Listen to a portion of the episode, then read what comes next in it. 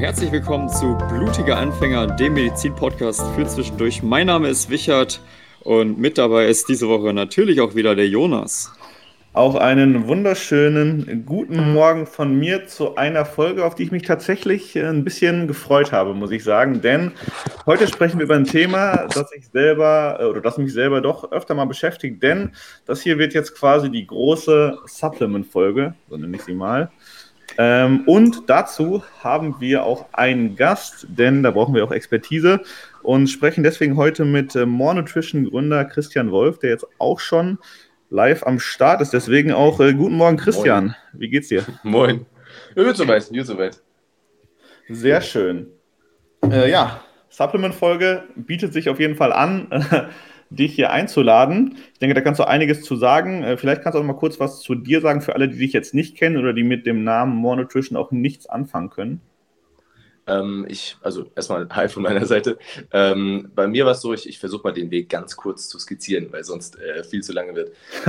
Das klingt gut. Ich war vor ein paar Jahren, genauso wie ihr, auch im Medizinstudium und hatte dann bei mir selbst die Diagnose bekommen, dass ich unfruchtbar bin/war. Und habe dann mich mit dem ganzen Thema befasst, weil ich Endokrinologie schon immer super interessant fand. War ehrlich gesagt, also die Lehre der Hormone, für Leute, die zuhören, die vielleicht nicht direkt wissen, war ehrlich gesagt auch der einzige Teil, der mich schon immer interessiert hat in der Medizin. Also jetzt nicht irgendwie, um böse gegenüber anderen zu sein, aber ich fand, also Anatomie war für mich halt langweilig so. Und, hallo, da mussten wir alle durch. Ja. Aber habe mich dann halt sehr damit beschäftigt und mir wurde aber immer gesagt, man könnte das nicht hinkriegen. Ich war damals sogar bei einem Urologen, der im European Board of Urologists Experte ist, der meinte O-Ton zu meiner Mutter, ja, ihr Sohn wird ein geiles Sexleben, aber nie Kinder haben. Ne? Und ja, dann offensichtlicherweise keine Verhütung mehr braucht. Das war mit Medizin-Empathie eher so... Ja, interessanter O-Ton.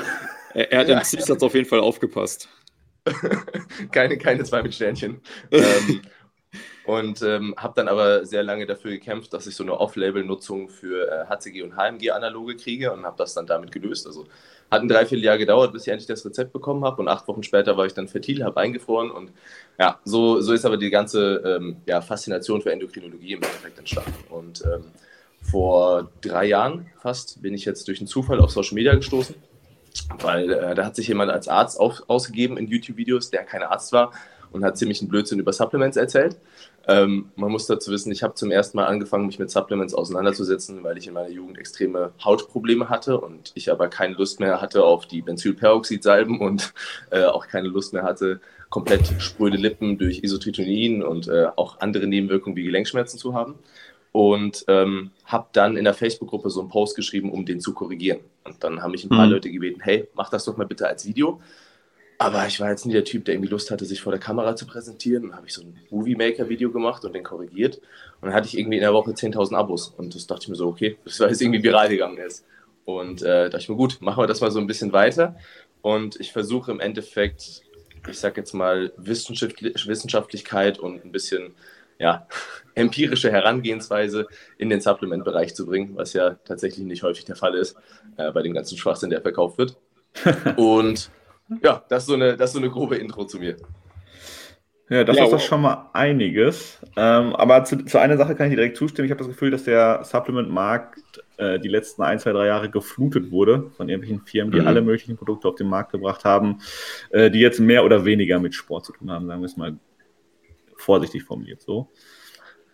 Ja, es hat sich halt sehr stark entwickelt, wenn man sich mal anschaut. Es gab ja schon früher für die Hausmutti-Supplements, ich meine, Orthomol haben wir vorhin schon ein bisschen geredet und Orthomol ist ja auch relativ bekannt, muss ich jetzt mal sagen. Und die haben es ja schon geschafft, sich sehr früh einen Namen aufzubauen, aber das Preis-Leistungs-Verhältnis, wie formuliere ich das jetzt juristisch korrekt? Ja, aber hält einer kritischen Betrachtung von vielen Leuten wahrscheinlich nicht stand. So schön formuliert. Ich glaube, das war die diplomatischste Formulierung in diesem Podcast bis jetzt. Ja, und man muss ja nicht direkt mit der Tür ins Haus fallen. Und ich glaube, man kann das jetzt durch die Blume hören und das hat sich jetzt natürlich in den letzten Jahren nochmal verstärkt, aber man muss auch echt sagen, also die ersten Firmen haben schon angefangen, wegen unserer Aufklärung zum Beispiel solche absoluten Schwachsinnsprodukte wie Testosteronbooster vom Markt zu ziehen. Ja, und das ist dann auch schon ganz schön zu sehen. Also wir haben auch mittlerweile einen Impact, dadurch, dass wir halt einfach extrem gewachsen sind. Und dann, also es braucht oftmals gar nicht mal so viel, um den Leuten zu erklären, wieso etwas Schwachsinn ist und nicht funktionieren kann. Und dann hat sich das so schnell gegessen. Ja, spannend. Da sprichst du auf jeden Fall direkt ein echt interessantes Thema an, dass der Markt geflutet ist mit Produkten, die wirklich jetzt nicht unbedingt das Beste sind. Was sind denn so Produkte, wo du auf jeden Fall sagst, da sollten wir lieber die Finger von lassen, und was sollte man auf jeden Fall überlegen zu nehmen? Was ist so deine Meinung dazu? Also ich habe so ein bisschen, dahinter steckt ja die Frage auch so, was sollte man zu Hause haben? Und ich sage jetzt mal, in der optimalen Welt sollte man eigentlich nichts zu Hause haben. Ein kleines Beispiel jetzt, wenn wir uns irgendwie Omega-3-Fettsäuren oder so anschauen. Es gibt ja einen starken Unterschied zwischen, wo ist mein Bedarf? Also der Bedarf ist ja, viele Leute denken, okay, wenn ich keinen Mangel habe, dann ist die Welt in Ordnung, dann habe ich meinen Bedarf bedeckt.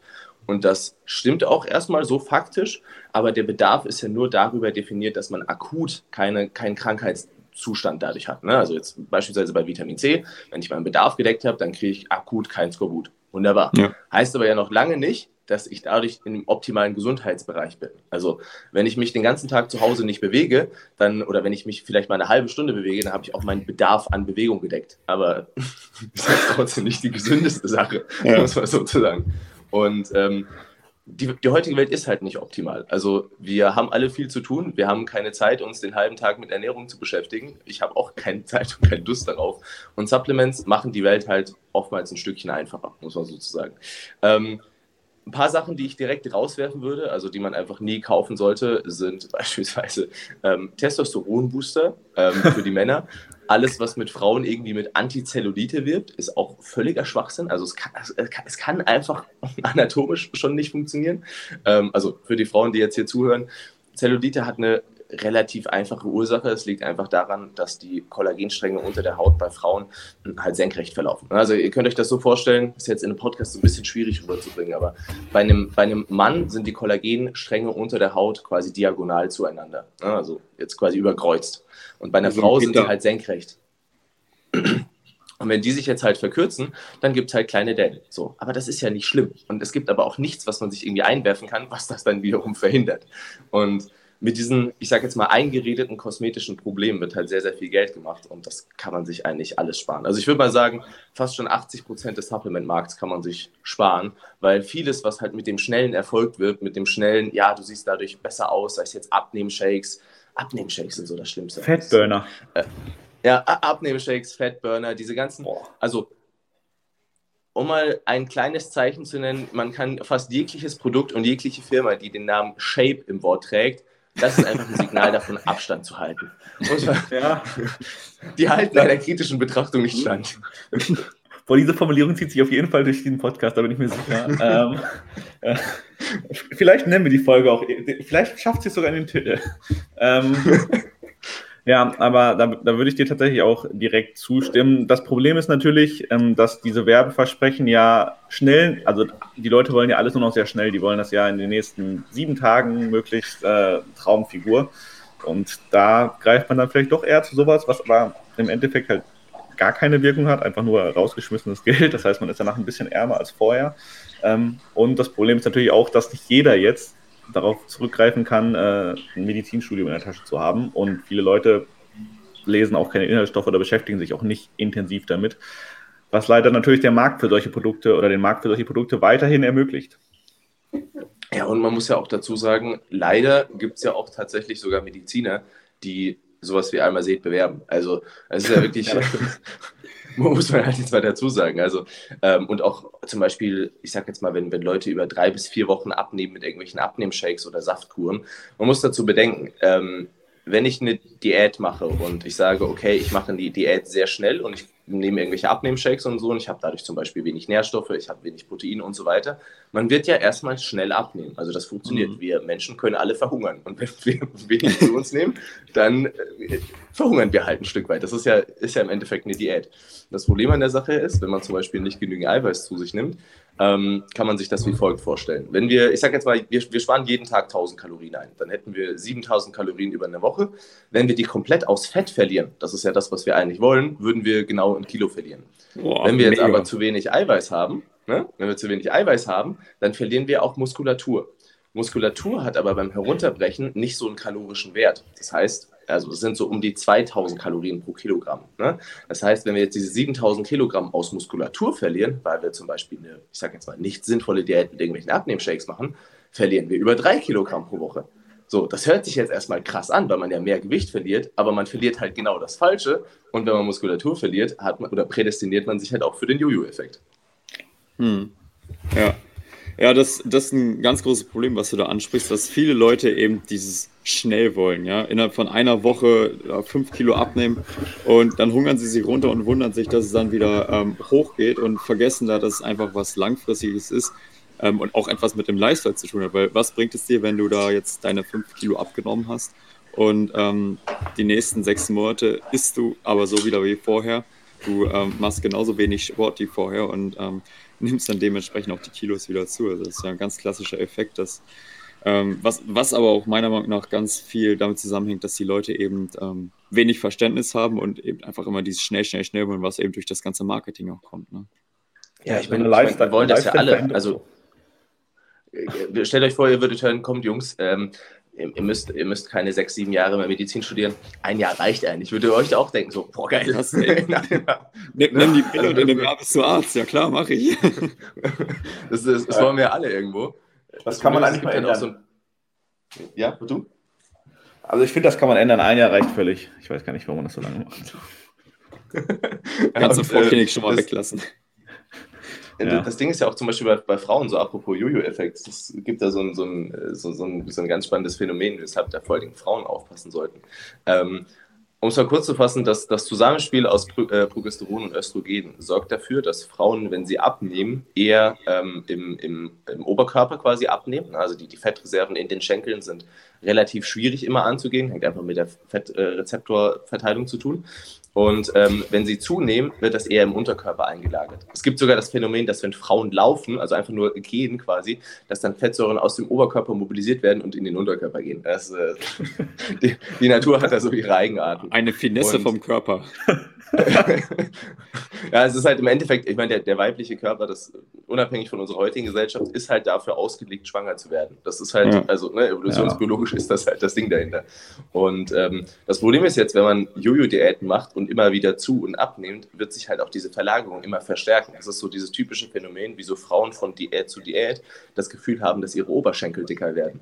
Und alleine, wenn man sich da oder dessen einmal bewusst wird und sagt, okay, dann mache ich jetzt vielleicht mal ein bisschen ruhiger, konzentriere mich nicht auf das Ergebnis, sondern auf die Routinen, die mir langfristig Erfolg bringen werden, dann kann man das halt eben verhindern und kann dann dafür sorgen, dass man nicht immer dickere Oberschenkel kriegt und einen Jojo-Effekt und so weiter. Ja, ich glaube, das ist auch ein Problem, dass du sagst, dass viele Leute einfach so ergebniszentrierte Diäten machen, die gehen dann, keine Ahnung, 10 Wochen als Beispiel jetzt einfach mal, von so tollen 10-Wochen-Plänen und dann No Front hier und an... Heute wird aber Schatz feiert hier. Das war ein ganz random Beispiel. Und dann ist an Tag X das Ergebnis so und so erreicht, man hat, keine Ahnung, ich sage jetzt mal 8 Kilo. Ja, und am besten abgenommen. Dann noch ein Cheat Day. Ja, genau. Ja, genau. Dann direkt ein Cheat Day, man hat 8 Wochen abgenommen, man macht meinetwegen Instagram-Post, hier Transformation vorher, nachher. Und dann geht aber alles wieder so weiter wie vor dem 10-Wochen-Programm. Vielleicht ernährst du dich 5% besser, aber dein Lifestyle hat sich jetzt nicht geändert, weil Diät ist ja vorbei. Gut, dann ist die Frage, was hat dir das im Endeffekt gebracht? Wahrscheinlich wenig. Ja, und das, also, ich meine, ich bin auch jemand, ich habe das sehr, sehr stark festgestellt. Ich war früher in meiner Jugend, also ich war nicht immer so ein Fitness-Typ, ne? Ich hab ursprünglich mal angefangen, mit 14, 15 war ich ein übergewichtiger Profi-Gamer. Also habe auch die deutsche Meisterschaft und sowas gewonnen in Ego-Shooter. Also ich habe in CSGO die deutsche Meisterschaft gewonnen. Ich habe das ganz schön Glückwunsch dafür nochmal. Glückwunsch. Wussten wir gar nicht, dass wir mit einem CS-Profi reden. Das ist eine Ehre.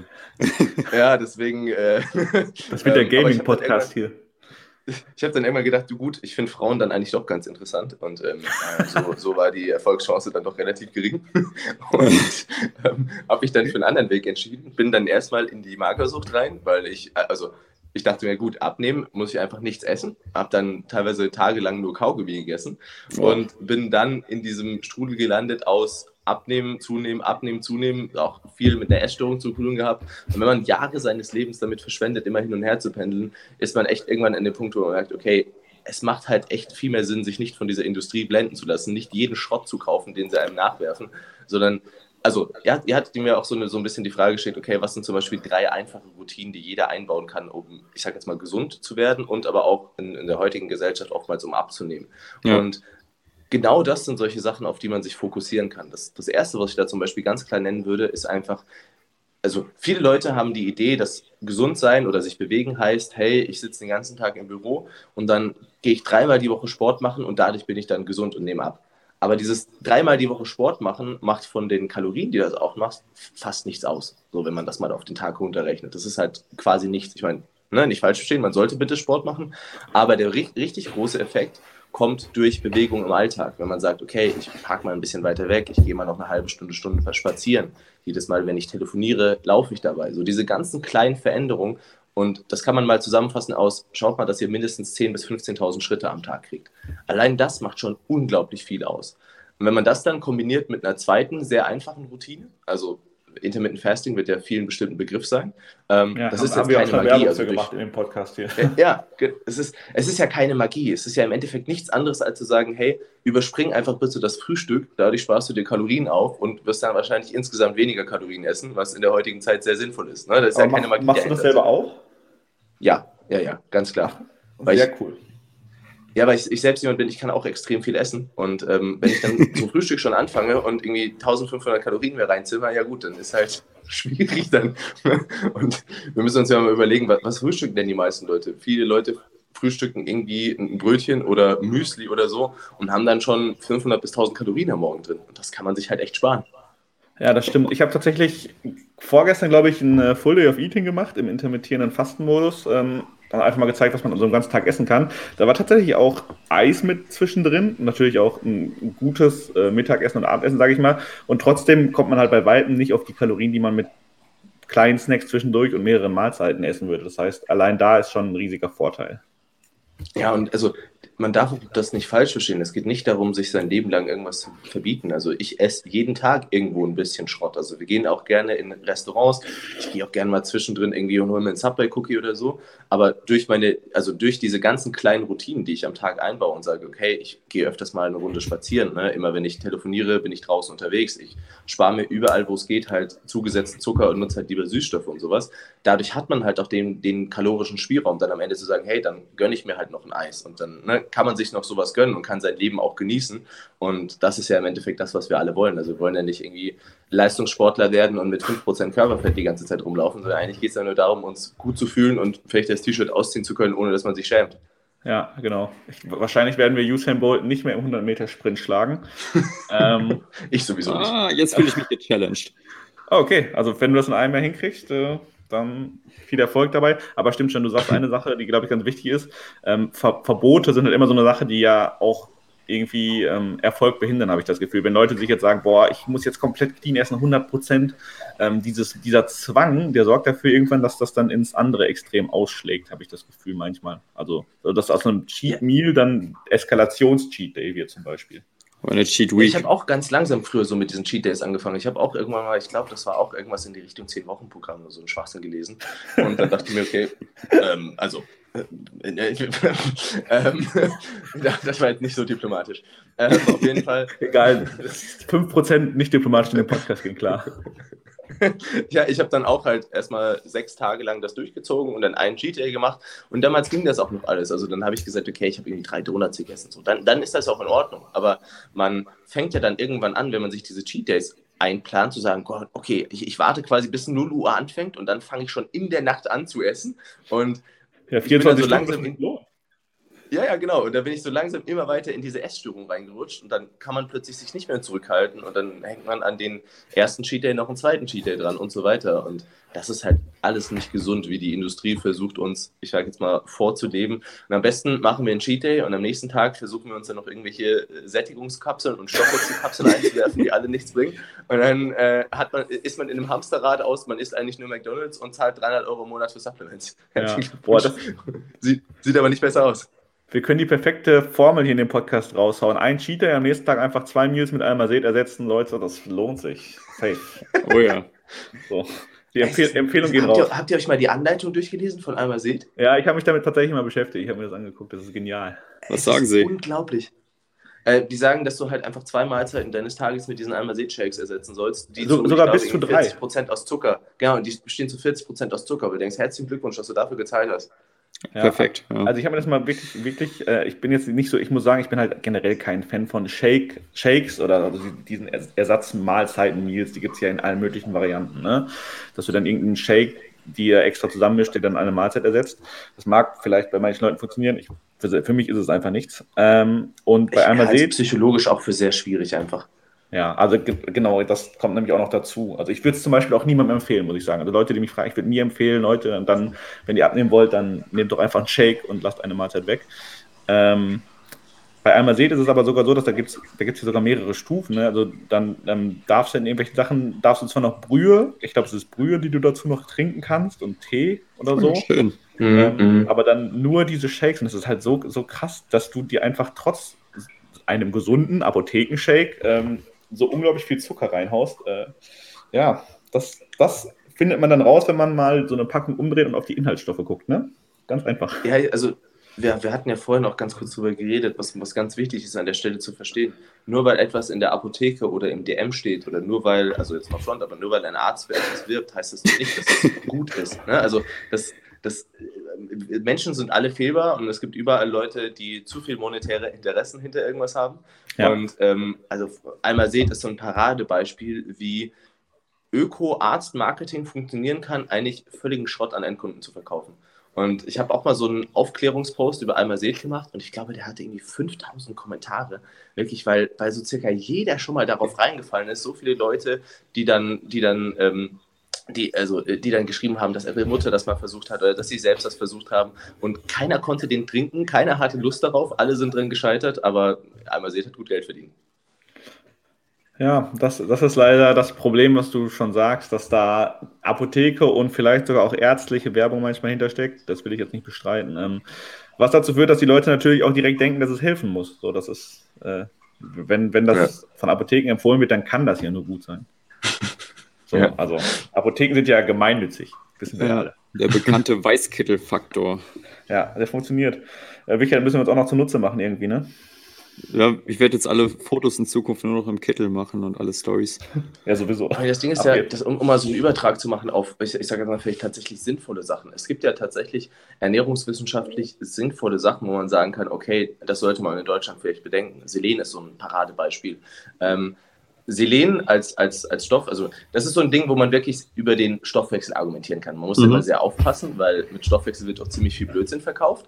Aber zum Hintergrund vielleicht kurz für die Zuhörer, Schilddrüsenhormone werden ja wie folgt produziert, dass du sagst, okay, es gibt Hypothalamus, Hypophyse und dann wird da quasi TSH ausgeschüttet und das führt dann dazu, dass T4 produziert wird. Und T4 ist ja aber erstmal noch das inaktive Schilddrüsenhormon, um es mal so zu sagen. Und das muss ja, damit der Stoffwechsel, ich sage jetzt mal normal funktioniert, erstmal noch zum aktiven T3 konvertiert werden. Und das T4 und T3 steht ja im Endeffekt nur für die Jodionen. Also T4 sind halt 4 Jodionen und T3, die aktive Form, hat dann halt 3 Jodionen.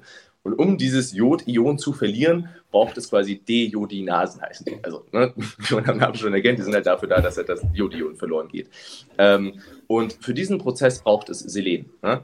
Und das Ding ist jetzt, Deutschland gilt als selenarmes Land. Also um das mal in Zahlen zu nennen, wenn du in die USA gehst, hast du da in Getreide schon pro 100 Gramm oftmals so um die 100 Mikrogramm Selen. In Deutschland sind vielleicht so 2 bis 4. Also wo man schon einfach einen deutlichen Unterschied merkt, allein aufgrund der Böden. Und jetzt gibt es auch so Quellen wie Paranüsse und so, die jetzt aber auch durch Ernährungswissenschaftler oftmals nicht so ganz empfohlen werden, weil die halt hohe Schwankungen haben, auch strahlungsbelastet sind. Also Selen ist so ein typisches Beispiel, wo man sagen kann, hey, das macht in Deutschland wahrscheinlich Sinn zu supplementieren, weil ansonsten die Schilddrüsenhormone nicht richtig aktiv konvertiert werden können. Und es gibt so kleine Stellschrauben, das ist zum Beispiel für Frauen super wichtig. Also woran das viele Leute merken, ist, wenn man zum Beispiel genügend schläft, aber man fühlt sich immer noch komplett tot und träge. Dann ist oftmals bei Frauen so eine Kombination aus Selen und Eisen der Fall.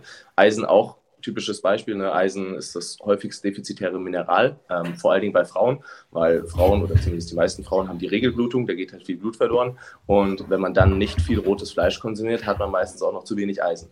Und Das sind so typische Dinge, wo man sagen kann, okay, hier macht es wirklich einen Sinn und du wirst das auch spüren, wenn du es supplementierst, aber es ist halt nicht das, okay, du nimmst damit in 2 Minuten ab und deswegen sollte man sich damit auch so ein bisschen tiefergehend befassen.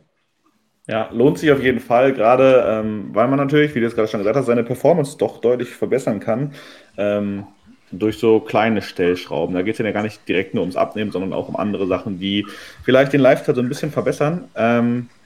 Auch hier eine kurze Frage dazu. Supplements sind ja generell auch eher, wie der Name schon sagt, ergänzend zu einer ausgewogenen Ernährung, würde ich jetzt mal behaupten. Da geht kein Weg dran vorbei, irgendwo, als ja. Grundlage.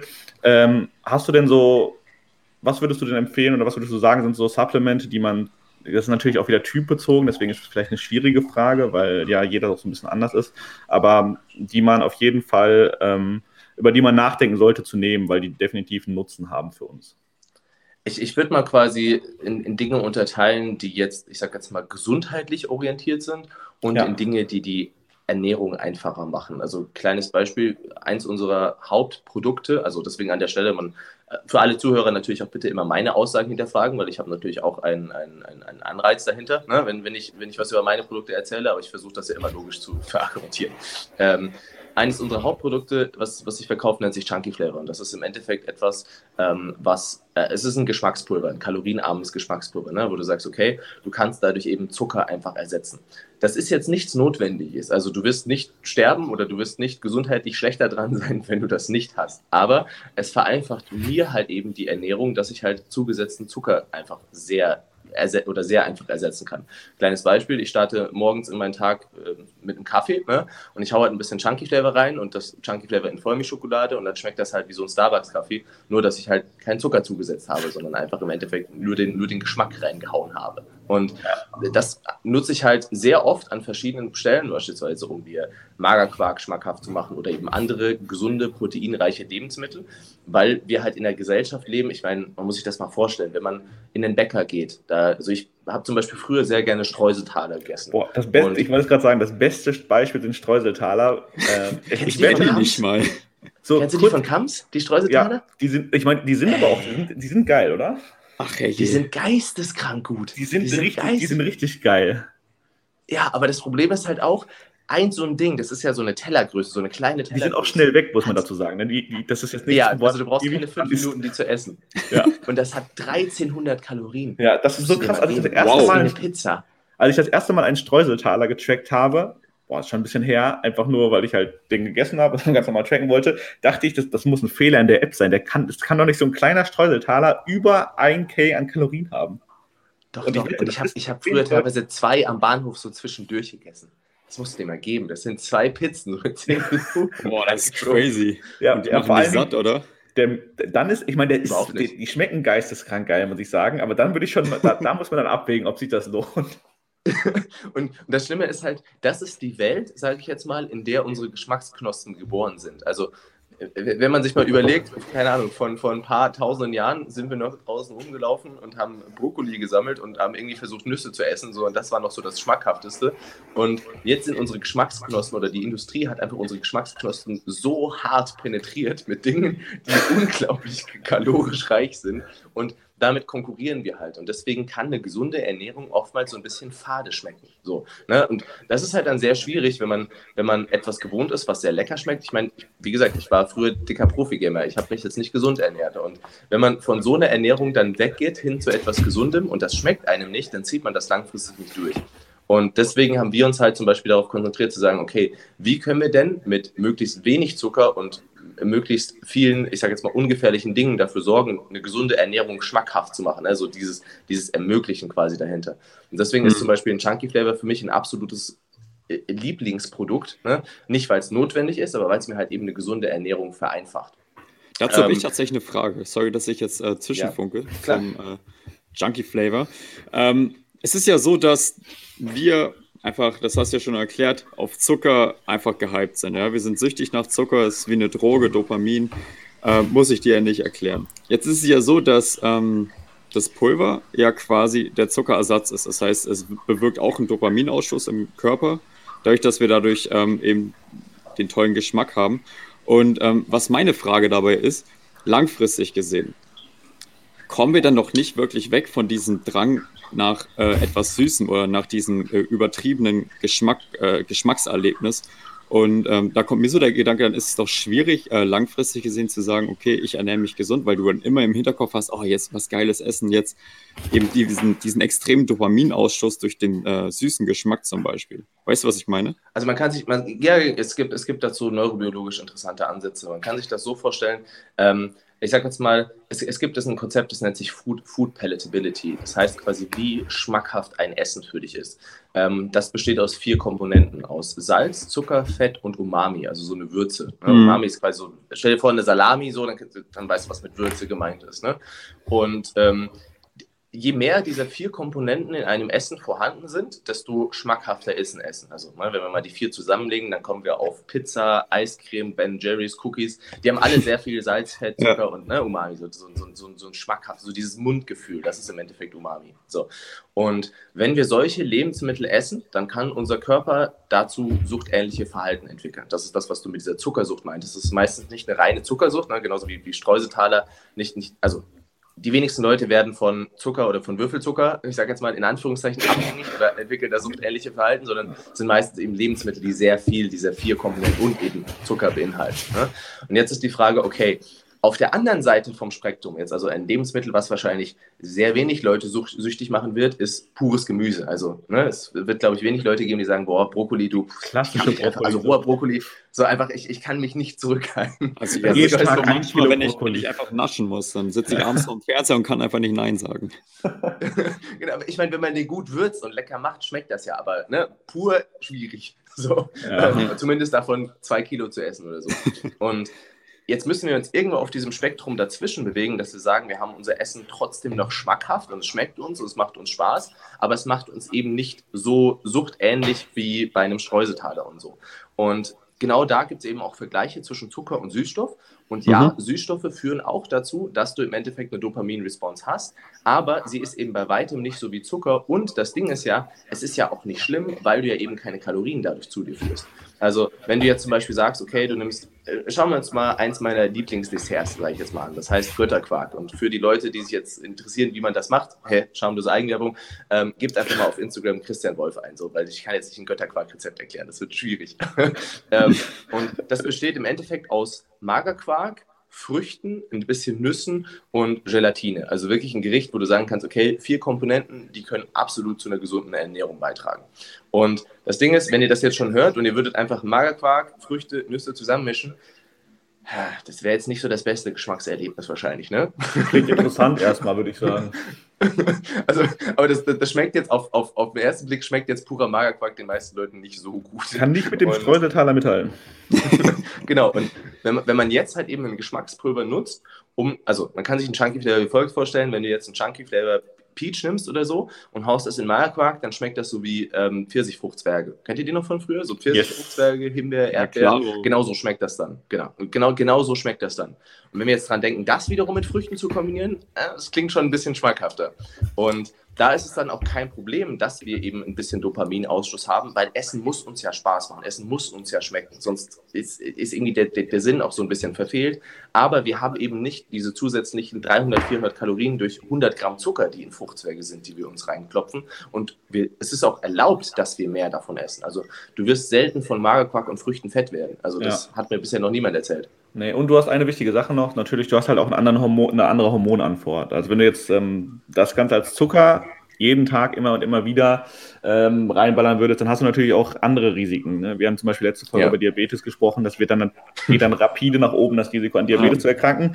Und leider ist das in Deutschland ja eine sehr, sehr zunehmende Sache, mit der wir in Zukunft auch mehr Probleme haben werden. Das heißt, das kann man in dem Moment auch ein bisschen umgehen da. Ja, und es ist so einfach verhinderbar. Also Diabetes zu verhindern, also Typ-2-Diabetes zu verhindern, ist echt nicht schwierig. Nee. Also, um es so zu sagen, eigentlich. So ein bisschen Kalorien zu sparen dafür, es liegt echt in unserer aller Kontrolle. Ja, also da hat man selber, eigentlich hat man selber viel in der Hand. Natürlich genetische Prädisposition und so nicht, aber man kann einiges dafür tun, dass es nicht so weit kommen muss. Zum Beispiel Chunky Flavor. Ja, und deswegen ist das für mich so eines der wichtigsten Sachen, weil ich halt eben aus dieser Ecke komme, okay, ich bin kein Leistungssportler, ich bin niemand, der sein ganzes Leben darauf auslegen will, also es gibt ja diese typischen Bodybuilder, die sich hinsetzen und sagen, nee, ich esse jetzt 200 Gramm Hähnchen trocken und 300 Gramm Brokkoli trocken und 100 Gramm Reis trocken und ich mache mir vielleicht noch ein bisschen Sriracha-Soße drüber und das war's. Aber so möchte ich nicht, dass mein Leben aussieht. Also das macht mir meiner Partnerin keinen Spaß. In der Bahn im Sommer bei 35 Grad. Ja, so, aber das ist nicht mein, also Glückwunsch an alle, die das können, aber das ist nicht mein Bier und deswegen suche ich mir halt Dinge, die mir den Alltag so vereinfachen und eben dieses Kaloriensparen vereinfachen, ohne auf irgendwas zu verzichten und ja, genau, deswegen, das war jetzt die lange Antwort auf, wieso ich zum Beispiel ein Riesenfan des Chunky Flavor bin. Ah ja, sehr cool. Ich denke mal, das ist aber ganz gut, das ist allen Leuten wahrscheinlich relativ bildlich klar geworden. Zu anderen Sachen, so diese klassischen Supplements, Omega-3-Fettsäuren supplementieren, Vitamin D3, was fällt mir noch ein? Vitamin D ist ein super spannendes Beispiel, weil da haben sich, ich weiß nicht, inwiefern ihr das auch schon mitbekommen habt, aber es gibt ja immer mehr Labore, zum Glück, die jetzt auch mal die Referenzbereiche verändern. Also wenn wir jetzt mal bei Nanogramm pro Liter bleiben, ne, beim Vitamin D-Referenzbereich, dann laut Endocrine Society ist das optimale Vitamin D-Level liegt ja schon seit sehr langer Zeit zwischen 30 und 50 Nanogramm pro Milliliter. In Deutschland, laut Robert-Koch-Institut, liegt aber der Durchschnitt bei 18 Nanogramm pro Milliliter in Deutschland. Das heißt, wir sind im Durchschnitt einfach schon nicht gut versorgt. Ja. Es ist auch nicht sonderlich schwer zu erkennen, wenn man sich mal anschaut, wie viele Sonnentage wir in Deutschland haben und wie viel wir davon im Büro verbringen. Also, wenn man bis 17, 18 Uhr im Büro ist und dann rausgeht, braucht man sich nicht wundern, dass wir in Deutschland keine guten Vitamin D-Level haben. Und das ist ja mittlerweile auch so ein Ding, das wird zum Glück immer mehr akzeptiert. Also da gibt es immer mehr, also mittlerweile hoffentlich wahrscheinlich schon die Mehrzahl an Ärzten und an Laboren, die erkannt haben, okay, hier muss man was machen und das ist ja auch nicht schwierig. Also wir haben zum Beispiel so ein Kombi-Ding, das ist, ich sag jetzt mal, das Gesundheitsgrundpräparat, das ist eine Kombination aus Omega-3, Vitamin D3 und Vitamin K2 und das ist so eine absolute Grundabdeckung, damit kann man nichts falsch machen und hat eben viele Nährstoffe, die in unserer heutigen Ernährung und Lifestyle, ich sage jetzt mal, zu kurz kommen oftmals und dazu gehört Vitamin D definitiv. Also das ist so eine ganz starke Grundlage, die du gerade angesprochen hast.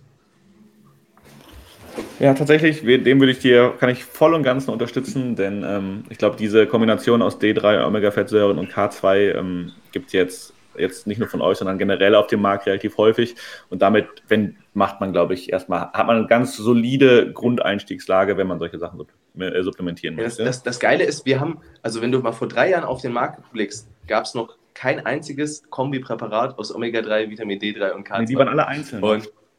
Ja, genau. Und wir haben das zum ersten Mal, sage ich jetzt mal, kombiniert. Und da geht es ja nicht darum, eine Innovation rauszubringen, sondern wir haben eher gesagt, okay, wieder so ein typisches Faulheitsding, weil ich halt eigentlich faul bin und ich will mir keine 7 verschiedenen Dosen zu Hause stehen haben, sondern ich will halt mir einfach eine Sache einwerfen und das war's. Und wir haben es tatsächlich geschafft, die Leute für Gesundheit zu interessieren, weil viele Leute dann das erste Mal gemerkt haben, mit einem gesunden Körper oder ein gesunder Körper sieht auch oftmals besser aus. Also viele Leute haben uns auch davon berichtet, dass sie sich jetzt besser fühlen, dass ihre Haut besser geworden ist und so weiter. Denn klar, solche Dinge wie Haut, Haare, Nägel und so sind ja Luxus für unseren Körper. Also vor allen Dingen bei Frauen merkt man das zum Beispiel sehr krass, wenn Frauen ins Untergewicht rutschen und zum Beispiel zu viel Sport machen, zu wenig essen und so, ne? Also in eine Situation kommen, wo ihr Körper nicht mehr gesund ist, ist das Erste, was geht, zum Beispiel Haare und Nägel. Weil das Luxus für unseren Körper ist, das braucht er nicht zum Überleben. Und andersrum gedreht, wenn wir gesund sind, wenn unser Körper sich diesen Luxus leisten kann, sehen wir auch oftmals besser aus. Ja, stimme ich zu. Dann, also nicht nur, die Optik ist die eine wichtige Sache, die natürlich vielen Leuten wichtig ist, aber was auch noch dazugehört, was natürlich auch viele Leute im Alltag brauchen, man performt auch einfach besser. Jetzt muss ja gar nicht im Sport sein, sondern sei es im Büro oder Uni oder was weiß ich. So, das finde ich auch so drauf. Wenn man mal dieses Lebensgefühl bedenkt, ich meine, also man kann sich das auch mal anschauen. Ich hatte das ist jetzt knapp eine Woche her, letzten Sonntag hatte ich einen Post gemacht zu Mineral Complete. Das ist da ist bei uns zum Beispiel Selen und Eisen drin. Ne? Und das waren ja diese 2 Faktoren, die ich angesprochen hatte. Woran viele Leute merken, dass sie davon zu wenig haben, ist, wenn du 8, 9, 10 Stunden schläfst oder im Bett verbringst, stehst morgens auf, fühlst dich aber immer noch träge, weil das ist nicht normal. Also es ist, für unseren Körper ist das nicht der normal gute Zustand, sich nach voller Schlafenszeit träge zu fühlen. Da lohnt sich das Schlafen ja gar nicht. Da kann ich ja wach bleiben. Alles umsonst. Ja, genau, das ist verdammt nicht so das richtige Indiz dafür. Und ich glaube, wir hatten über 2000 Kommentare von Leuten, die das Mineral Complete dann genommen haben und sich danach eben deutlich weniger träge und wieder energiebereiter gefühlt haben. Und das spielt ja dann auch so in dieses Gesamtkonstrukt. Also wenn du morgens nicht mehr aufstehst und nicht mehr so todmüde bist, bewegst du dich auch eher mal mehr, dann nimmst du auch eher mal den Weg zu Fuß und so weiter, und das hilft ja auch alles zur Gesundheit. Also sind eher diese ganz vielen kleinen Stellschrauben, die man in seinem Leben verändert und dadurch dann spielerisch, oftmals ohne dass man es merkt, abnimmt. Also ich habe so viele Phasen in meinem Leben hinter mir, wo ich versucht habe, gezielt abzunehmen, und bin immer wieder daran gescheitert, sag ich mal, langfristig. Ne? Also ich habe dann immer wieder ein Sixpack runterdiätet und dann kam es aber auch immer wieder drauf, als ich aufgehört habe. Und erst seitdem ich angefangen habe, mich auf diese Routinen zu konzentrieren und diese kleinen Stellschrauben, laufe ich eigentlich permanent im Jahr mit einem Sixpack rum, und das ziemlich ohne Probleme. Und das als jemand, der früher mal fetter Profi-Gamer war, zu schaffen, ist, also hätte ich mir nicht zugetraut. Ja, finde ich mega. Du sprichst hier was extrem Wichtiges an. Das sind einfach die Routinen und die Gewohnheiten.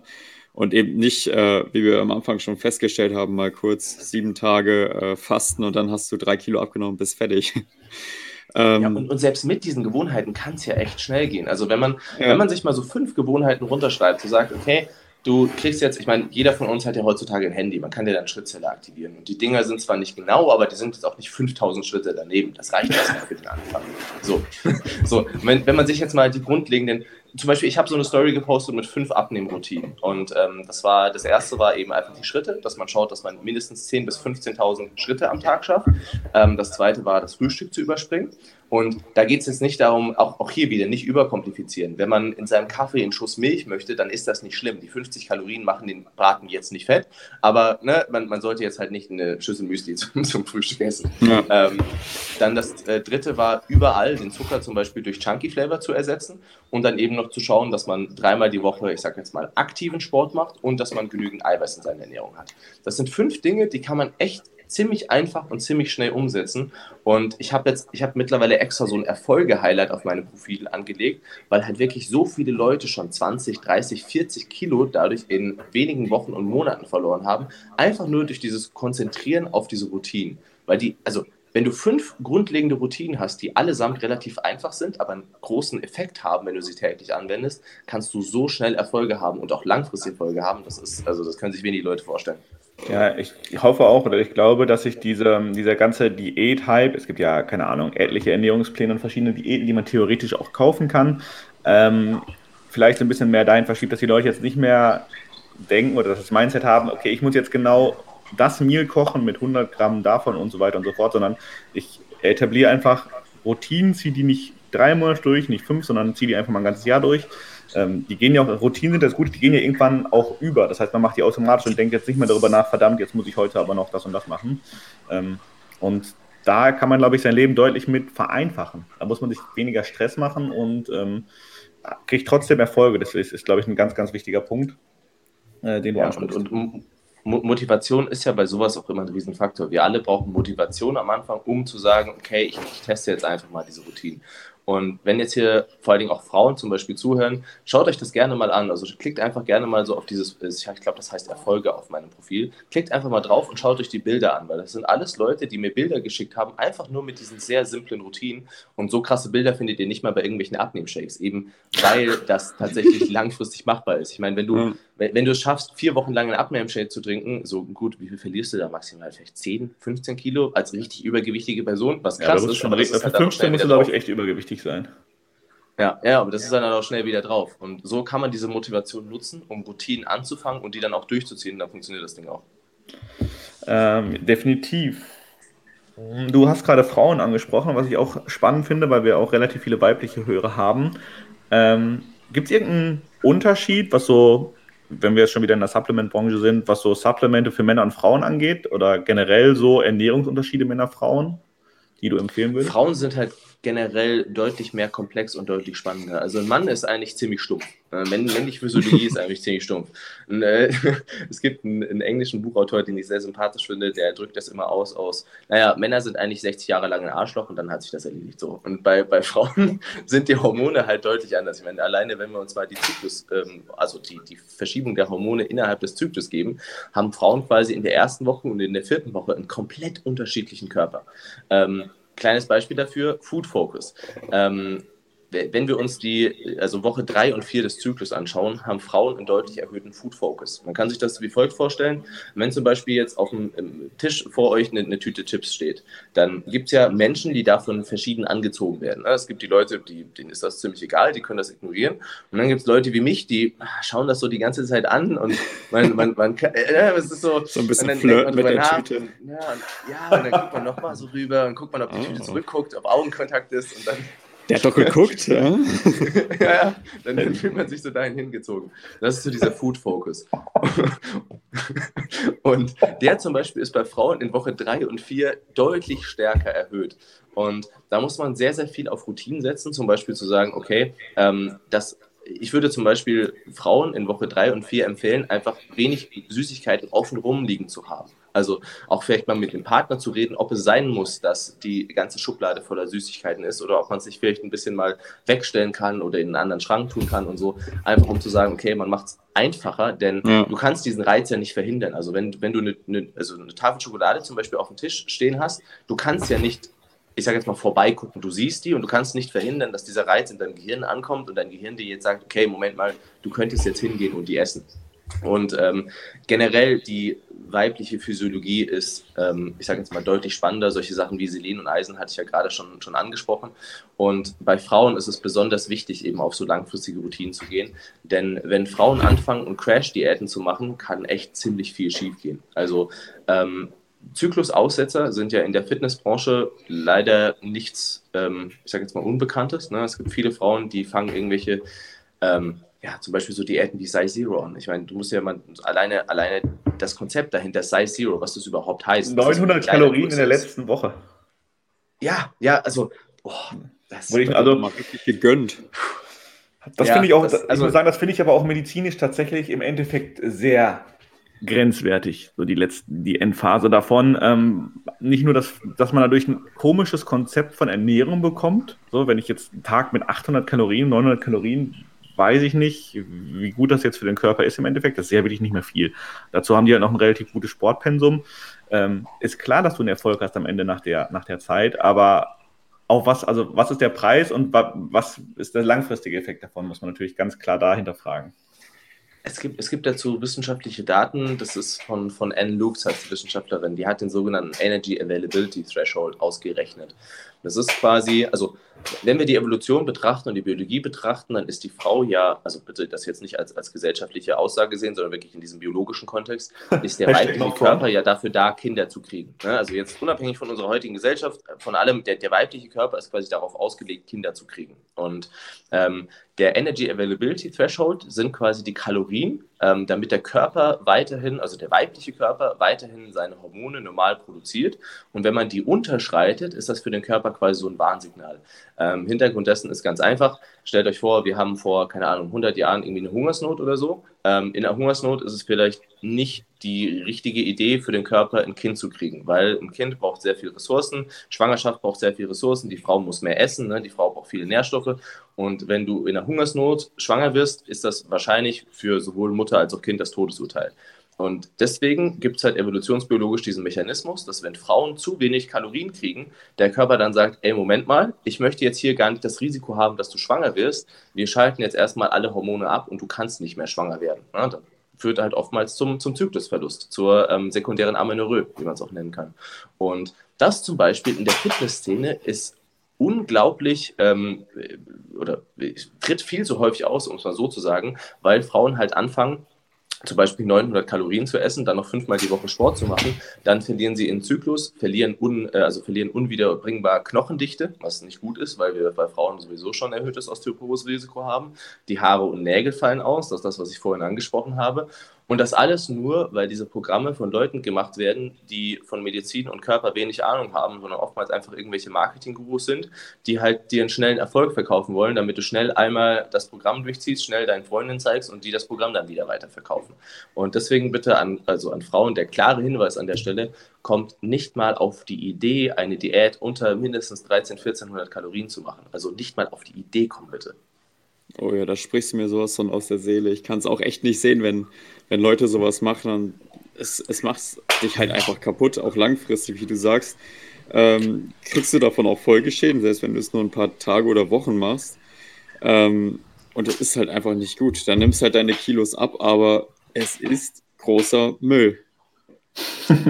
Ich hab dazu auch echt schon so viel gemacht, auch so, also wie man den weiblichen Körper dann wieder in Gang kriegt, weil wenn du zum Beispiel einmal an dem Zeitpunkt angekommen bist, ist das fast schon wie ein Teufelskreis. Also wenn du zum Beispiel deinen Zyklus einmal verloren hast, dann bricht auch deine ruhende Stoffwechselrate um bis zu 30 oder 40% ein. Und bei Frauen ist der Anteil der ruhenden Stoffwechselrate ja sowieso schon relativ hoch, weil die ja nicht so schwer sind, ne, und dadurch auch nicht so viel, ich sage jetzt mal, in Aktivität verbrennen.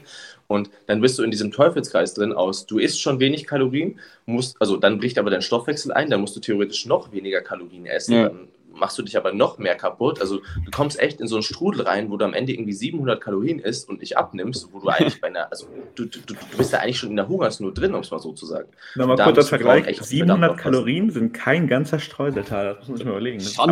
Schande! Ja, aber das einfach mal, um das in Relation zu setzen.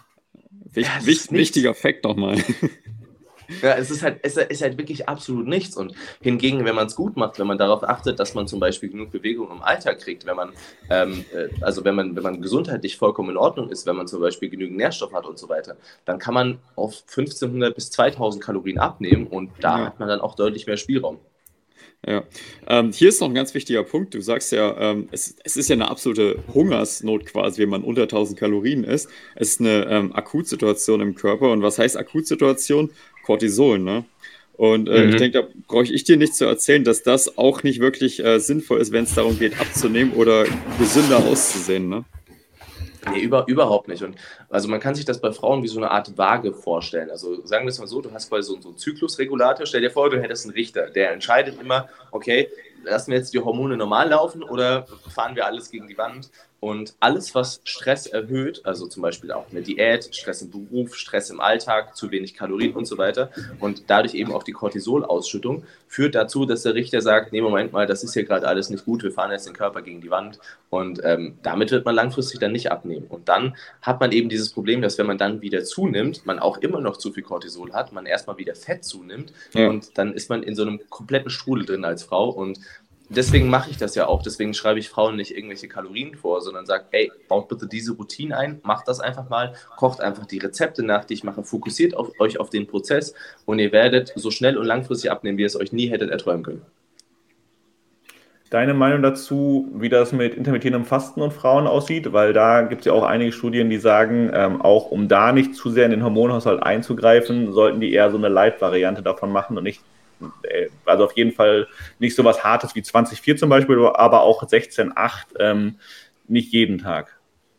Ja, ich finde, also bei Frauen muss man erstmal bedenken, es gibt die Frauen, die merken das von selbst, dass zum Beispiel ein striktes intermittierendes Fasten nicht für sie ist. Das hat einen Grund und zwar, wir Männer in Ruhe verbrauchen mehr Fettsäuren. Also man hat ja quasi im Körper immer gleichzeitig die Nutzung von Fettsäuren und quasi Kohlenhydraten zur Energiegewinnung. Und wir Männer sind in Ruhe so, dass wir eher Fettsäuren verbrauchen. Deswegen ist für uns intermittierendes Fasten oftmals relativ einfach. Bei Frauen ist der Regler oftmals mehr so Richtung Kohlenhydrate. Und wenn du dann natürlich lange nichts isst und dein Blutzuckerspiegel fällt ab, dann bist du so ein bisschen genervt, bist du irritiert, ne? Und das bist du ein bisschen, ja, einfach genervt, wenn du lange nichts isst. Und da gibt es eben Frauen, die merken das schon da. Und es gibt aber auch Frauen, die kommen super drauf klar. Also da würde ich zum Beispiel einfach sagen, okay, schätzt das individuell so ein bisschen davon oder an euch ab und guckt einfach, ob es euch gefällt. Ich würde nie dazu raten, jetzt zu sagen, okay, du machst so ein striktes, ich esse einmal am Tag und hast ansonsten irgendwie 23,1 oder so oder 20,4, finde ich auch ziemlich heftig. Respekt an alle, die das machen. Habe ich alles schon gemacht. 23,1? Also, ja, ich habe auch schon mit einer Mahlzeit genommen. Also, das ist hast du dann die eine Stunde durchgängig gegessen oder was? Nee, ich kann sehr schnell und sehr viel essen. Also man sollte nicht versuchen, irgendwelche Cheat-Day-Challenges mit mir zu machen. Das wird man untergehen, um es so zu sagen. Und Also, was ich ganz interessant finde, ist einfach mal zu versuchen, das Frühstück zu skippen. Ich meine, die meisten Leute essen ja heutzutage sogar noch gegen 20, 22 Uhr was, ne? Irgendwie einen kleinen Snack oder so. Und dann einfach am nächsten Morgen das Frühstück zu skippen. Wenn das gut funktioniert, super. Gegen Mittag würde ich so eine Kleinigkeit essen, zu sagen, okay, man nimmt irgendwie was Proteinreiches mit ein bisschen Früchten oder so. Was da eben super funktioniert, ist so diese Götterquark-Variante, weil da hat man Eiweiß, man hat Protein, was einen ein bisschen sättigt, man hat ein bisschen Früchte, die eben auch Ballaststoffe haben. Vitamine braucht man nicht erzählen. Ich glaube, das Grundwissen hat jeder bei Früchten. Und dann hat man am Abend eben einfach mehr Kalorien offen, um zu sagen, okay, man geht was essen oder man kocht mit dem Partner was und so. Und genau, man kann so eine Light-Variante quasi machen, indem man sagt, okay, man fastet nicht so lange, aber die erste Mahlzeit basiert dann eben hauptsächlich nur auf Proteinen und Früchten. Sehr spannend. Wir hatten vorhin kurz über das Thema Schlaf gesprochen, hattest du über Selen und Omega-3-Fettsäuren gesprochen. Mich interessiert es tatsächlich, weil wir als Mediziner und ich denke auch viele von den Zuhörern im Schichtdienst tätig sind. Wie kann man, selbst wenn man die Nacht durcharbeitet oder nur ein paar Stunden schläft, quasi den Schlaf so pushen, dass er trotzdem regenerativ und erholsam ist?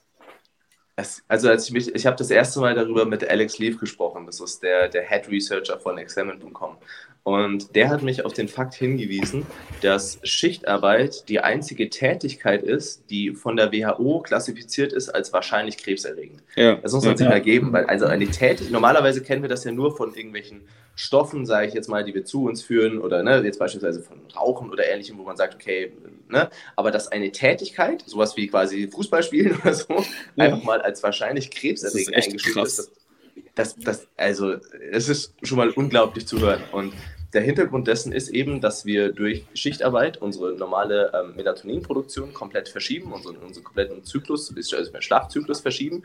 Und man muss vielleicht hier kurz die Geschichte des Melatonins erzählen. Ich versuche mich aber kurz zu halten. Melatonin ist das, was wir so kennen als unser Schlafhormon. Das wird ausgeschüttet, wenn quasi unsere Augen, also wenn kein Licht mehr auf unsere Augen trifft, ist das quasi das Signal zu sagen, okay, schütte mal Melatonin aus. Melatonin ist aber nicht nur einfach nur zum Schlafen da, sondern Melatonin hat auch viele antioxidative Prozesse, ne? Und vor allen Dingen auch in unseren Mitochondrien. Und wer Biologie 7. Klasse aufgepasst hat, wird noch diesen Satz kennen, so, ja, die Mitochondrien sind die Kraftwerke unserer Zellen. Hey. Das wird allen... Ich hoffe, die Zuhörer haben ja alle aufgepasst. Ja, hoffentlich, Biologie ist geil. Und wenn das natürlich fehlt, wenn diese antioxidative Kapazität fehlt, kann es natürlich eher zu Zellschäden und damit auch zu einem erhöhten Krebsrisiko kommen. So, das ist so dieser kurzfristige Zusammenhang. Und jetzt gibt es eben viele Sachen, die unseren Melatonin oder unsere Melatoninproduktion einschränken. Das, was wir typischerweise kennen, ist, naja, sagen wir mal, in Deutschland ist um 18 Uhr Sonnenuntergang oder so, ne? Irgendwie sowas. So. Normalerweise würde jetzt Melatonin produziert werden, weil kein Licht mehr da ist. Problem ist, wir sind alle so Idioten, wir haben überall Licht. Also ich glaube, es gibt keinen von uns, der nicht bis kurz vor dem Schlafengehen noch das Handy im Gesicht hat. Das gute blaue Handylicht. Ja, bei mir ist auch so das Letzte, was ich noch mache. Und das führt natürlich auch dazu, dass unsere Melatoninproduktion stark eingeschränkt wird, dass wir länger brauchen zum Einschlafen und so weiter. Und das Krasseste, was eben diesen stärksten Effekt hat, ist natürlich Schichtarbeit, weil wir da uns komplett aus dem Rhythmus werfen, sagen, okay, wir gehen sogar noch arbeiten in der Zeit, wir verschieben die ganze Zeit unsere Schlafrhythmen. Und da ist wirklich Melatonin effektiv, das Ganze zu verbessern. Melatonin kommt jetzt auch immer mehr nach Deutschland, weil, also ich verstehe ehrlich gesagt nicht, wieso Melatonin so lange so restriktiv in Deutschland behandelt wurde, weil Melatonin hat keine Toxizität. Es gibt sogar Studien, die haben bis zu 240 Milligramm Melatonin genutzt. Nur mal so, um das Verhältnis zu haben. 240 Milligramm ist schon krass. Ja, das ist, also so viel wirst du nie im Leben zu dir nehmen. Und Melatonin kann nicht abhängig machen, also unser Körper schränkt die eigene Hormonproduktion nicht ein, wenn wir Melatonin von außen zuführen. Es ist einfach ein All-in-All, ich sag jetzt mal, super Sache, um es so auszudrücken. In den Staaten wird es ja sogar over-the-counter im Walmart und so schon lange verkauft. Da gibt es sogar schon Melatonin-Gummies für Kinder. Also in den Staaten gibt es schon seit über 10 Jahren Melatonin-Gummies für Kinder. Da muss man sich mal geben, wie unterschiedlich das ist. Und da kann man eben, wie gesagt, dieses Schlafhormon, was wir in der heutigen Zeit nicht mehr gut produzieren, kann man eben, ich sag jetzt mal, ersetzen oder eben von außen zuführen. Und das haben wir eben, ich meine, daher kennst du wahrscheinlich auch die Frage, das haben wir mit dem More Sleep gemacht. Das ist natürlich ein sehr plakativer Name. ne? Aber es ist halt geil, es ist so eine Brausetablette, die gebe ich mir jeden Abend, so eine halbe Stunde, bevor ich schlafen gehen will, lege ich einfach in meinen Mund, die zerfließt, dann werde ich müde und das Melatonin führt eben dazu, dass dieser ganze oxidative Stress, den man durch die Schichtarbeit hat, der eben das Risiko erhöht, dass das wieder gedrückt wird und dass man eben wieder normale Schlafzyklen hat und dass man trotz dieses ganzen, ich sag jetzt mal, wechselnden Rhythmus es immer schafft, den zu setzen. Ja, und deswegen, das ist so die Kurzgeschichte, wieso wir More Sleep auf den Markt gebracht haben. Was ist, also, 1 Milligramm ist da drin, oder? Genau, also pro halbe Tablette ist 1 Milligramm drin, pro ganze Tablette sind dann eben 2 Milligramm drin. Und beim letzten More Sleep Launch, als wir den gemacht haben, waren in den ersten paar Minuten 20.000 Dosen weg. Muss ich mir geben. Boah, 20.000? Krass, das ist wieder richtig gut angenommen. Ja, ja, More Sleep ist, also das kommt richtig, richtig gut an, weil selbst Leute, die keine Schlafprobleme haben, können es halt eben nutzen, um, ich sag jetzt mal, schneller in den Schlaf zu kommen. Also Melatonin hat noch diesen, ihr kennt ja bestimmt, bei Schlafroutinen sagt man ja, okay, schlaf bitte im dunklen, kühlen Raum. Ne? Mhm. Das hängt damit zusammen, dass wenn unsere Kernkörpertemperatur fällt, haben wir einen regenerativen Schlaf. Und Melatonin ist auch ein Signal für den Körper, zu sagen, okay, ich fahre meine Kernkörpertemperatur runter und komme dadurch schneller in den Schlaf und in den Tiefschlaf. Und ich nutze zum Beispiel Melatonin, weil ich einfach sage, okay, ich will nicht irgendwie 8 Stunden im Bett verbringen, sondern ich habe meistens nur so 6 bis 7 Stunden und dann will ich meine Zeit auch effektiv nutzen und mich nicht erst noch die erste halbe Stunde rumwälzen und dann, ne, sondern ich will halt rein ins Bett, ab in den Schlaf, ab in den Tiefschlaf und es spart mir halt im Endeffekt Zeit, um es mal so zu sagen. Und genau, deswegen kommt More Sleep wahrscheinlich so krass an. Magnesium ist aber auch noch drin, oder? Ich meine, das. Genau, also More Sleep ist eine Kombination aus Melatonin, Magnesium und L-Theanin. L-Theanin ist die Aminosäure aus dem Grüntee hauptsächlich, daher kennt man sie wahrscheinlich. Wird in Japan sehr stark eingesetzt, weil sie so eine beruhigende Wirkung hat. Also ne, so diese innere Ruhe, die man so ein bisschen kennt, das ist L-Theanin. Und dann Magnesium noch, weil Magnesium ist auch in der breiten Allgemeinbevölkerung etwas, was oftmals nicht so gut versorgt ist. Und wenn man einen Magnesiummangel hat, kann sich das auf den Schlaf auswirken. Und da geht es einfach nur darum, diesen Mangel vorzubeugen. Mhm. Und im Schichtdienst dann quasi am Abend das Supplement nehmen oder dann vorm Schlafen gehen? Ich würde es vorm Schlafen gehen immer machen. Also einfach vorm Schlafen gehen, weil du kannst dir das wie folgt vorstellen. Du setzt durch Melatonin quasi deinen Einschlafzeitpunkt. So kann man das machen. Deswegen wird es ja auch zum Beispiel von Leuten, die auf Reisen sind, genutzt, um den Jetlag zu verhindern. Ne? Dass du sagst, okay, dann, wenn du quasi angekommen bist, dann, wenn du deinen Schlafzeitpunkt setzen wirst, nimmst du das More Sleep. Und genauso machst du es da auch. Das heißt, du nimmst im Schichtdienst dann natürlich zu verschiedenen Zeitpunkten deinen More Sleep, aber du schaffst es eben dann immer, deinen Rhythmus dementsprechend zu verschieben, dass du trotzdem noch, ich sage jetzt mal, effektive Schlafrhythmen hast. Ah, okay, sehr spannend. Was ich öfter gelesen habe, beziehungsweise was auch in der Fitnessbranche verbreitet ist, ja zum Beispiel GABA. Das zum einen zum Muskelaufbau in größeren Mengen genommen wird und in geringeren Mengen auch für die zum Schlafen, zur Schlafförderung genommen wird. Hast du da irgendwelche Erfahrungen gemacht? Ich muss sagen, wir haben sowohl 5-HTP als auch GABA ausgeschlossen, denn GABA wurde in Deutschland überhaupt erst genutzt, weil es schwierig war, Melatonin zu nutzen. Und das war quasi so der Versuch zu sagen, okay, wir dürfen das richtig Coole nicht nehmen, also suchen wir uns irgendwas anderes, was ansatzweise was bringt. Und es war so eine absolute Notlösung. Und das Problem ist bei GABA, du musst echt verdammt viel nehmen, damit es überhaupt die Blut-Hirn-Schranke überschreitet. Also da musst du echt eine große Menge nehmen. Und es gibt viele Leute, die kriegen dann so ein Druckgefühl auf der Brust und das kann bis zu Panikattacken gehen. Und das ist dann vielleicht nicht so angenehm, wenn man schlafen will, eine Panikattacke zu kriegen. Ja. Und da wir natürlich auch bedacht sind, ich meine, kannst du dir vorstellen, wenn du in der ersten Stunde, wenn da 20.000 oder noch nicht, ich glaube, es war nicht mal eine Stunde, ich habe das auf Instagram gepostet, ich müsste das genau nachschauen, aber wenn da schon 20.000 Dosen weg sind, wenn da nur 5.000 Leute von Panikattacken kriegen, wäre es mir das nicht wert. Und deswegen haben wir gesagt, okay, wir konzentrieren uns auf die Sachen, die wirklich absolut safe sind, also wo nichts passieren kann, und machen die zusammen. Und deswegen haben wir zum Beispiel GABA als auch 5-HTP einfach rausgelassen. Plus, wenn du Melatonin schon hast, hat das GABA gar keinen Sinn mehr. Also wenn du quasi die A-Lösung hast, brauchst du nicht mehr die B-Lösung dazu. Ja, da gibt es Sinn. Das ist auf jeden Fall ein spannendes Thema. Schlafen und vor allen Dingen auch ein wichtiges Thema. Das vergisst man ja manchmal so, dass nicht nur Ernährung und Training zum Fitness-Lifestyle gehören, sondern natürlich auch Regeneration, wenn man sich jetzt mal den Punkt nimmt. Ja, ich meine, Schlaf, das ist ja genauso dieses Ding. Das ist immer so, man könnte einen More Sleep auch, sage ich jetzt mal, verhindern. Also klar, bei Schichtdienst geht das nicht, aber zum Beispiel bei, ich sag mal, Leuten, die normal leben, könnte man ja auch einfach sagen, okay, ab 18 Uhr fahre ich mal meine Lichter runter, ich höre auf, am Handy zu sein, ich schaue kein Fernsehen mehr und ich nutze vielleicht so eine Blaulichtfilterbrille. Gibt es ja auch, weil diese reinen Modi am iPhone reichen zum Beispiel nicht aus, um das wirklich zu verhindern. Man könnte ja wirklich sagen, okay, ich stelle mein Leben insofern um, dass ich das nicht brauche. Aber ich habe keinen Bock drauf. Also man muss da einfach so ehrlich sein. Ich habe ein Leben, wo ich mein Handy nutzen will. Ich kann nicht ab 18 Uhr sagen, ich möchte nicht mehr am Handy sein oder ich möchte kein Licht mehr in meiner Wohnung haben. So, das ist für mich einfach praktisch relativ schwierig. Und wenn es dann eine Möglichkeit gibt, und das ist das, was ich meine, mit gute Supplements vereinfachen den Alltag, wenn es dann eine Möglichkeit gibt, das Ganze ohne Nebenwirkung und wirklich absolut gesundheitlich wahrscheinlich sogar noch positiv zu machen, gut, dann wähle ich lieber die Variante und bin da so ehrlich zu mir selbst, dass ich da lieber, ich sag jetzt mal, dass die angenehme Route wähle. Ja, ich glaube, dass das heutzutage aber so gut wie niemand von uns kann oder möchte, der dann sagt, okay, ich verzichte dann ab 18 Uhr darauf. Ich glaube, das ist utopisch mittlerweile zu sagen. So ehrlich muss man dann auch sein in der Gesellschaft heutzutage. Ach, so ein gutes Buch abends beim Kerzenschein, das ist doch was. Ja. Ey, das ist bestimmt voll romantisch, so ein, zwei Mal, aber spätestens am dritten Tag habe ich wieder mein Handy. Ein, zwei Mal, das ist halt der wichtige Punkt. So, genau. Also jetzt auch hier, ich hoffe, hier ist niemand, der das jeden Tag macht, dann natürlich meinen größten Respekt. Ihr seid unsere Vorbilder. Ja. Jetzt ja, ich meine, man muss hier mal überlegen, was wir heutzutage für einen Leistungsdruck haben. Ich meine, jeder, der das Medizinstudium kennt, der weiß das. Und jeder in unserer Gesellschaft heutzutage hat halt einen krassen Leistungsdruck. Das kann ja auf vielen verschiedenen Ebenen kommen. Sei es jetzt beruflich, sei es du hast eine alleinerziehende Mutter mit 3 Kindern, die dann irgendwie 2 Jobs handeln muss. Also das ist ja alles nicht so einfach in der heutigen Gesellschaft. Und dann nehme ich halt lieber die Sachen, die mir den Alltag vereinfachen und sage, okay, dann dafür muss ich mir keine Sorgen mehr darum machen. So, das ist die Ehrlichkeit zu sich selbst. Ja, die sollte man, glaube ich, auch haben.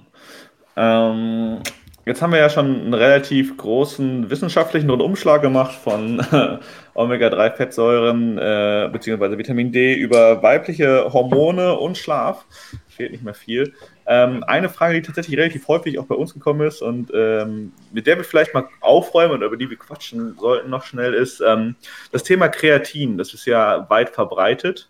Ich glaube, ihr habt ein reines Kreatinprodukt habt ihr, glaube ich, nicht, ne? Wir haben eins, aber nur auf Amazon, weil das ehrlich gesagt relativ wenig Leute einzeln nutzen. Um das zu erklären, ich überlege ja immer, okay, was vereinfacht mir mein Leben? Und ich mache es zum Beispiel so: Vor jedem Training führe ich quasi Stoffe zu mir zu, die mein Training und meine Regeneration verbessern. Und wenn ich die schon nehme, also in einem Pre-Workout-Produkt, haben wir da auch das Kreatin drin in unserem Every Workout, weil man die Kreatinmenge quasi auch an dem Training auslegen kann. Und ihr werdet jetzt wahrscheinlich auf die Frage kommen, so, hey, wie sieht es denn aus mit Kreatin und Frauen wegen Wasserziehen, ne? Also ich wollte generell damit ausgehen, ob auf die Frage kommen, die auch in der Community häufiger kam, ob man aussieht wie SpongeBob Schwammkopf, wenn man Kreatin dauerhaft nimmt. Nee, also Kreatin, das worauf die meisten wahrscheinlich anziehen ist oder anspielen, Kreatin hat einen Effekt, der nennt sich im Englischen der Osmolytik, im Englischen der osmotische Effekt, ne? Osmose wird uns wahrscheinlich irgendwie sagen, sowas grundlegende Chemie. Und es geht im Endeffekt einfach nur darum, dass tatsächlich etwas Wasser gezogen wird. Aber das Wasser geht nicht irgendwie unter die Haut oder ins Fettgewebe rein oder so, auch wenn das nicht möglich ist, sondern das Wasser geht halt in die Muskulatur. Und das ist jetzt auch nicht so, dass man irgendwie 5 Kilo Muskeln über Nacht zunimmt, sondern es geht einfach nur darum, dass die Muskulatur tatsächlich ein bisschen mehr Wasser einlagert, ein bisschen in Anführungszeichen praller ist, aber das sieht nicht schlechter aus. Also straffe Muskulatur ist bei weitem nicht das, was einen irgendwie wieder aussehen lässt. Ja. Das auf keinen Fall. Ja, ich glaube, man muss bedenken, Kreatin hat noch viele weitere Effekte neben dem Kraftsport. Also Kreatin ist auch so eine Sache, wo man zum Beispiel gesehen hat, okay, Kreatin ist daran beteiligt am Aufbau von Knochenmasse. Kreatin hat auch im Gehirn verschiedene kognitive Effekte, also kann zum Beispiel auch kognitive Degeneration vorbeugen. Und da ist es halt schon durchaus interessant, dass diese Stoffe, die uns körperlich was bringen, oftmals auch so einen gesundheitlichen Übertrag haben. Ja, ich bin tatsächlich auch Fan davon. Würdest du sagen, Kreatin jeden Tag? Also wie man es jetzt nimmt, ist jetzt, also ob man es jetzt täglich macht oder einmal die Woche, es kommt eigentlich hauptsächlich auf die Gesamtmenge an. Ne? Man sollte jetzt nicht versuchen, ich sage jetzt mal, die 3-Monats-Dosis auf einmal zu nehmen, weil das kann zu ziemlich viel Durchfall führen. Aber ich sage mal, so im normalen Rahmen, wir haben es zum Beispiel in Every Workout so, wir haben 5 Gramm im Every Workout drin und wenn du eine 85 Kilo, also bis zu einer 85 Kilo Person, ist mit 20 Gramm die Woche optimal versorgt. Das heißt zum Beispiel, wenn du 4 mal 5 rechnest, also wenn du 4 Mal in der Woche zum Beispiel im Every Workout trainierst, spazieren gehst, bist du perfekt abgedeckt. Also man kann entweder sagen, also schaut, dass ihr irgendwie auf 20 Gramm die Woche kommt. So, das war's. Ja, aber die Frage kriege ich relativ auch häufig, ist Kreatin jetzt schädlich? Schwimmt es wirklich auf und so weiter und so fort. Ich habe das Gefühl, dass das eins der Supplemente ist, wo am meisten Mythen zu kursieren, warum auch immer. Ja, es ist halt auch so diese, also kommt auch immer so ein bisschen drauf an, wo man sich bewegt. Wir haben natürlich jetzt schon zum Beispiel mit dem More-Account und meinem Account schon sehr viel Aufklärung geleistet. Also bei uns kommt die Frage jetzt heutzutage sehr wenig. Aber wenn du dann in die Allgemeinheit, sage ich jetzt mal, rausgehst, ist das noch ein sehr präsentes Thema mit Kreatin. Manche Leute denken auch, Kreatin hätte irgendwie steroidähnliche Wirkung. Und, das will ich am besten. Da muss ich euch leider enttäuschen, hat bei mir auch nicht funktioniert. Verdammt, dann doch lieber die Testo. Ja. Aber deswegen, genau deswegen hatte ich ja so einen Wut auf die Dinger, ne? Weil in meiner Phase, wo mir quasi eine Unfruchtbarkeit und Testosteronmangel diagnostiziert wurde, habe ich dann auch diese ganzen Testo-Booster gekauft, obwohl ich eigentlich, ich wusste rational schon, dass das Schwachsinn ist, aber man hat ja dann trotzdem so diese Resthoffnung, dieses, okay, vielleicht bringt es ja doch was. Und ich glaube, ich habe irgendwie über 300 Euro für Testo-Booster verschiedener Marken ausgegeben. Und deswegen habe ich da auch so eine Wut auf diese Firmen, die sowas verkaufen. Absolut verständlich. Weil es natürlich nichts gebracht hat. Ja. Fällt dir noch irgendein Mythos ein oder so, der überall kursiert, den man vielleicht mal richtig stellen müsste? Also generell sollte man vielleicht sagen, dass Krafttraining eines der besten Sachen ist, die Frauen überhaupt machen können. Also bitte nicht nur 50 Minuten auf der Ellipse jeden Tag verbringen, sondern wirklich Krafttraining machen, weil bei Ausdauersportarten kommt sogar häufig vor, jetzt mal so kontraproduktiv es auch ist, dass Frauen dabei sogar Knochenmasse verlieren. Also wenn du dir Ausdauersportler anschaust, die nur Ausdauer machen, verlieren die oftmals sogar Knochenmasse. Das heißt, ich würde immer mindestens 1 bis 2 Sessions die Woche Krafttraining machen.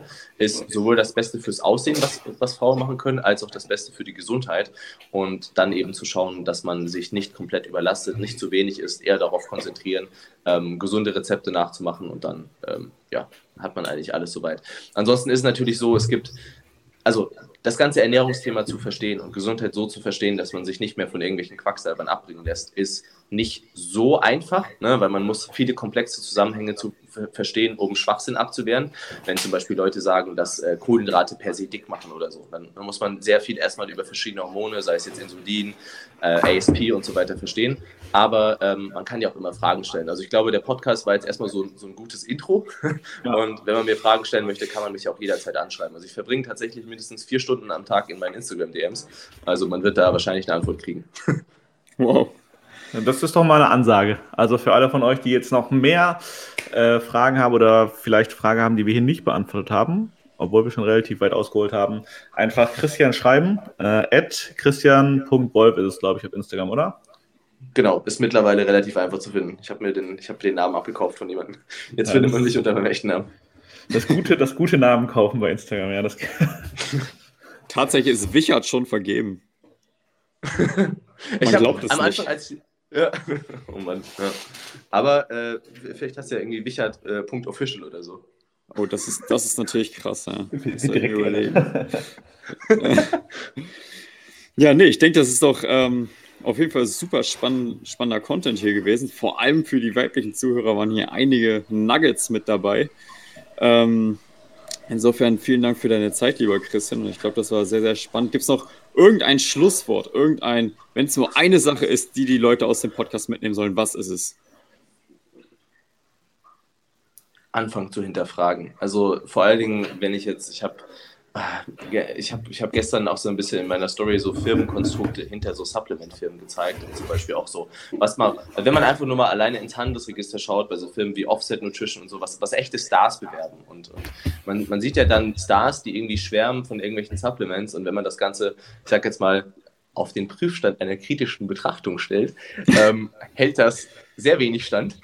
Ja. Und da wirklich anzufangen und zu hinterfragen, okay, sind die Leute, die euch auf Instagram irgendwas erzählen, sind die wirklich eure Freunde oder sind die jemand, der was verkaufen will? Und es ist ja alles, was man dazu sagen muss. Immer. Es ist ja nichts Schlimmes, was zu verkaufen. Also ich verkaufe ja auch und ich verkaufe auch sehr erfolgreich. Aber der Erfolg hat eben seinen Grund darin, dass wir alles wissenschaftlich begründen können und dass wir so wachsen, dass Leute, die bei uns zum ersten Mal kaufen, plötzlich dann für 3 Jahre Kunden werden. Also wir haben jetzt noch so viele Leute, die schon seit Anfang an von der More-Gründung quasi dabei sind. Und deswegen wird so hinterfragt immer und fragt die Leute, okay, was sind denn eure Argumente, das zu verkaufen? Wo ist tatsächlich der wissenschaftliche Beweis für eure Aussagen? Und wenn euch jemand noch nicht mal ansatzweise eine gute Begründung liefern kann, ja, dann würde ich auch nichts kaufen. Ist schlüssig. Ich denke, das kann man relativ einfach umsetzen, würde ich jetzt mal spontan behaupten. Ja, ansonsten habe ich noch gesehen, du wanderst aus für die nächsten Wochen? Nee, wir verbringen den Winter woanders. Also ich muss sagen, es war schon seit Kindheit mein Traum, mal nicht mehr diese kalten, nassen Monate zu erleben. Und wir hatten eigentlich vor, den Winter in Kapstadt zu verbringen, weil, wart ihr schon mal in Kapstadt? Leider noch nicht, steht auf meiner Liste. Nope. Ja. Das ist der schönste Ort, an dem ich je war. Es ist so unglaublich schön. Das ist also wirklich krass.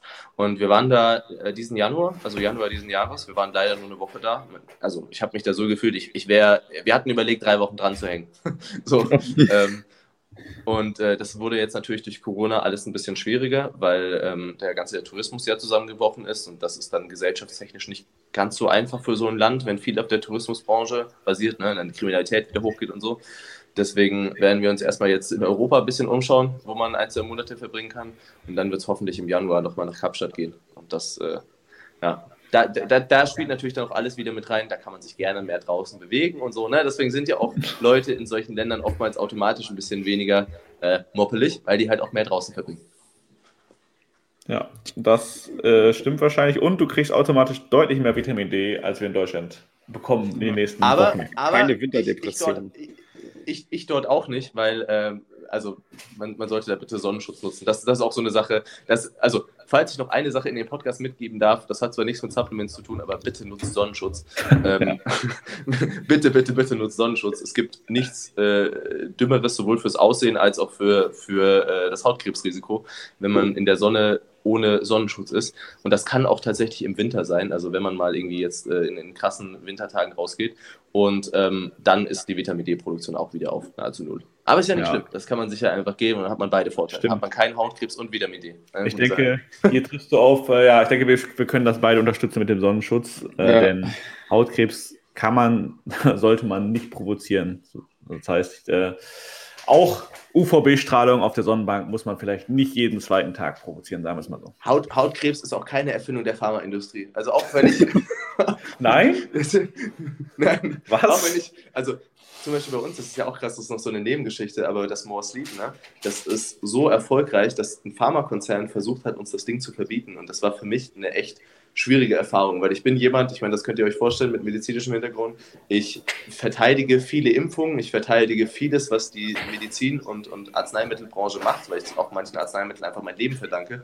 Und dann mitzukriegen, wie ein Pharmakonzern uns selbst quasi versucht, ein Produkt zu verbieten, einfach nur, weil es geil funktioniert und weil ich so ein bisschen über die ich habe halt sehr stark auch über die krassen Nebenwirkungen von zum Beispiel Hoggar Night und so aufgeklärt. Das war eine spannende Erfahrung, aber wir konnten zum Glück abwehren und als wir dann More Sleep wieder auf den Markt gebracht haben, das war der Tag, wo dann direkt 20.000 Dosen schnell weg waren.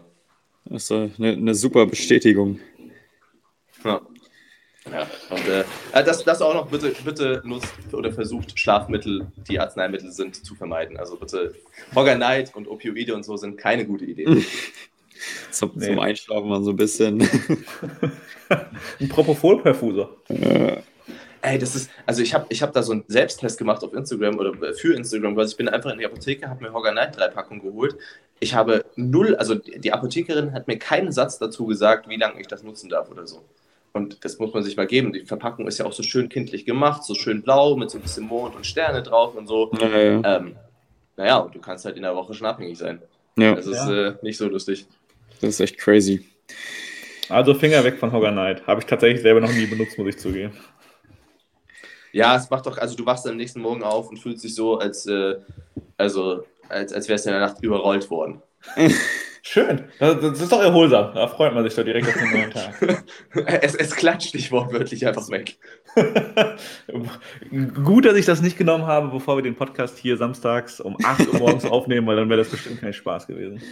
Das wäre kein Spaß aber jetzt einfach so die perfekte Werbeeinblendung mit More Sleep. Ist mir das nicht passiert? Okay, gekonnte Werbung noch mal am Ende. Ich könnte deine Werbung. Aha, es ist quasi ungezwungen. Hashtag Werbung. Ja, ich würde sagen, ich finde, das ist doch ein relativ guter Abschluss für diese Folge.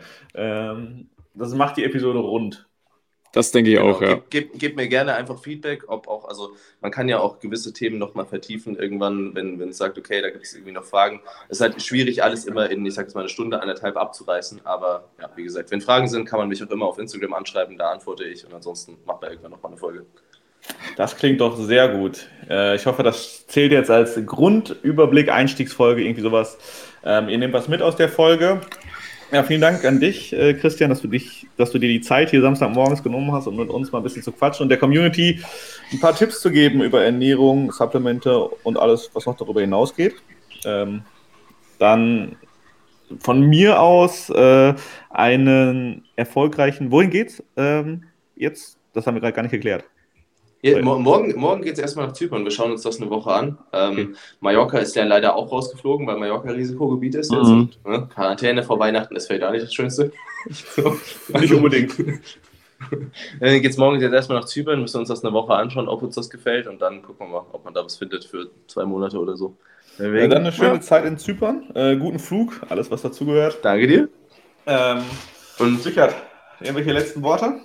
Ja, wie immer, vielen Dank fürs Zuhören, dass ihr bis zum Schluss hier so aktiv mit dabei wart. Und wie immer gilt, wenn euch die Folge gefallen hat, gerne teilen, gerne an Freunde empfehlen.